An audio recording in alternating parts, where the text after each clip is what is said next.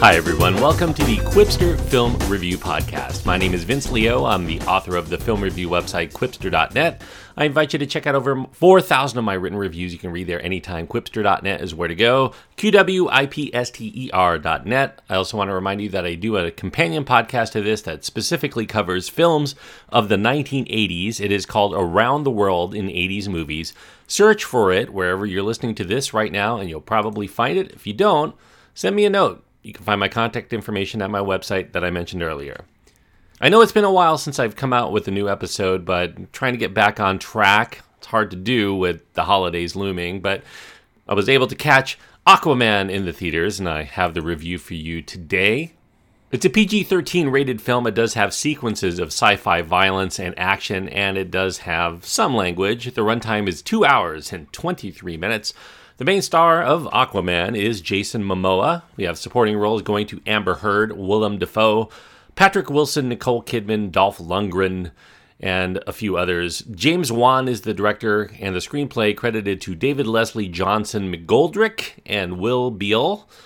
Aquaman here following in the path of Wonder Woman by going back to give an already established character in the DCEU an origin film of his own. It's not really as enjoyable as Wonder Woman, at least not to me.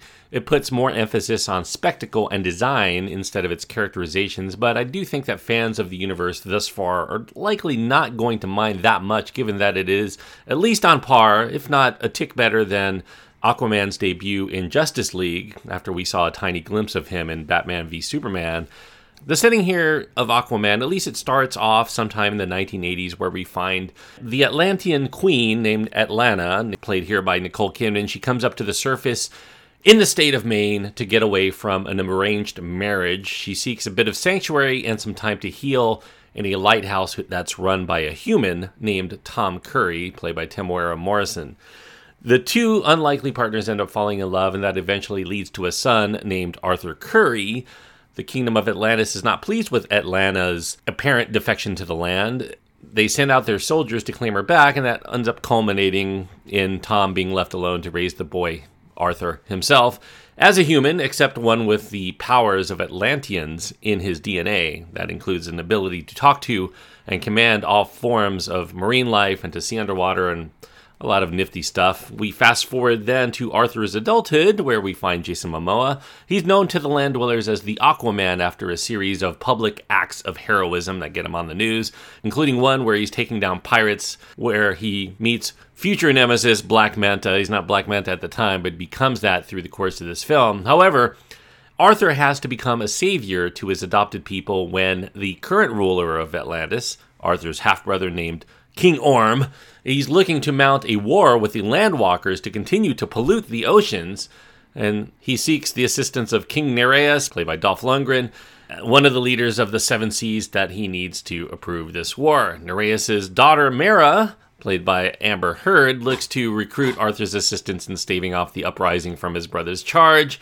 Arthur then has to go undersea to make his presence felt, but the opposite of a fish out of water in his new environs in the Atlantean realm after spending all of his years as a human especially when the situation boils down to a mano a mano battle between Arthur and Orm on his home turf, or non turf, I guess, as it happens to be, for a battle to, I guess, continue to let people of the land pollute the oceans. It's kind of a weird way to conclude that there may be a victory on the part of Arthur. Very convoluted plot there. Although I do think that most people watching this film are not going to watch it for the plot. Long since being one of the corniest of the popular core members of the DC superheroes lineup, the makers of Aquaman do achieve a certain coolness factor in the character here, primarily in the casting of the likable beefcake action star Jason Momoa in the role. Momoa here is much different in appearance than the blonde and bland version that you would find most famously in the pages of DC Comics, but that character was known for being very uncool very famously so. So the switch to the hardcore anti hero, I guess that's what's needed here. However, Arthur here has barely a sense of history to him or much personality beyond whatever's required in the moment, and that leads to a pocket universe of characters that don't exactly feel very lived in for very long. The script here from David Leslie Johnson McGoldrick, yes, that's all one name, and Will Beall. It's one of the bigger liabilities of Aquaman, as the film is far less interesting when it deals with the main plot than it is just the character interactions that are brought to life by a fairly capable cast. There are moments of humor in the film, a few that come off actually as naturally funny, even though it's not quite as fun or as witty as perhaps the most equivalent Marvel film to Aquaman. I'm thinking about Thor, although there are elements of Black Panther in here as well. Momoa and Heard are an attractive on screen presence, but they are not exactly versatile enough as actors to handle the many moods of the story in a way that makes you not keenly observant of the shifts in tone whenever they occur. James Wan, the director here, he's casting his favorite actor, I guess, mainstay Patrick Wilson. Wilson here makes for a lackluster heavy. He's about as bland as he tends to be in most films, even those directed by Wan and that makes him not a very good foil for the very robust presence of Momoa to try to contend with. And meanwhile, there is this entirely superfluous subplot involving the pirate named Black Manta, who wants revenge on Aquaman for letting his father die during this Russian submarine heist, and that beats up the screen time, but it really doesn't offer much to the main story or its momentum. Unfortunately, it gets in the way.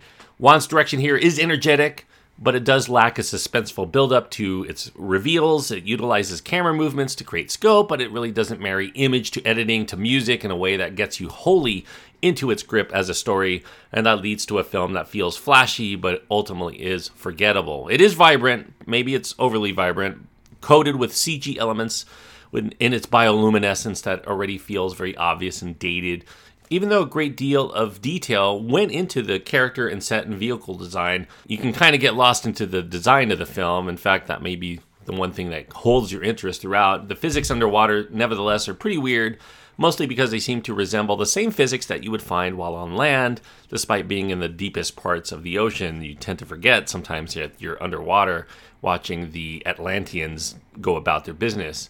Mm-hmm. Now, lots of ideas here introduced that James Wan didn't really have the time or desire to explore, so we have to just take at face value all of this colorful attire, the fancy weapons, the strange underwater structures without pondering what they're truly made of or why they exist in such a fashion. It's really left up to your imagination, I suppose. So, in the end, I guess that actually sums up the movie. It's a lot of aesthetically interesting ideas in search of meaning. It's constantly moving in a weightless fashion, but it's not really making much headway into something of substance that's worth pondering beyond its runtime. So it's a slight tick up from the depths of where the DCEU had been in the past, but it does resemble a few too many of the Marvel movies to feel like it swims in a school of its own. So ultimately, it's a close call, but I can't quite recommend Aquaman. It is a two and a half star film out of four. Two and a half stars out on my scale means that I do think that it had the tools, it had the talent to be something that I actually could recommend, but it just falls short by being a bit derivative in its approach to filmmaking. It's very similar to a lot of plots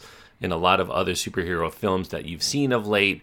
It does have Momoa, so that makes it different, and it is an underwater superhero. Marvel has its own version in Namor the Submariner, but they haven't really made a film with him yet. So those are the only unique things I think about Aquaman that set it apart. Other than that, it's pretty standard fare, and I can't quite give it my recommendation. Two and a half stars out of four for Aquaman. Thanks everyone for listening. I hope that you enjoyed this review. If you have your own thoughts on Aquaman, you can Find my contact information at my website. That's at qwipster.net. Just remember that Qwipster is spelled with a W instead of a U, and you'll find me. And until next time, please enjoy your time anytime you get to go to the movies.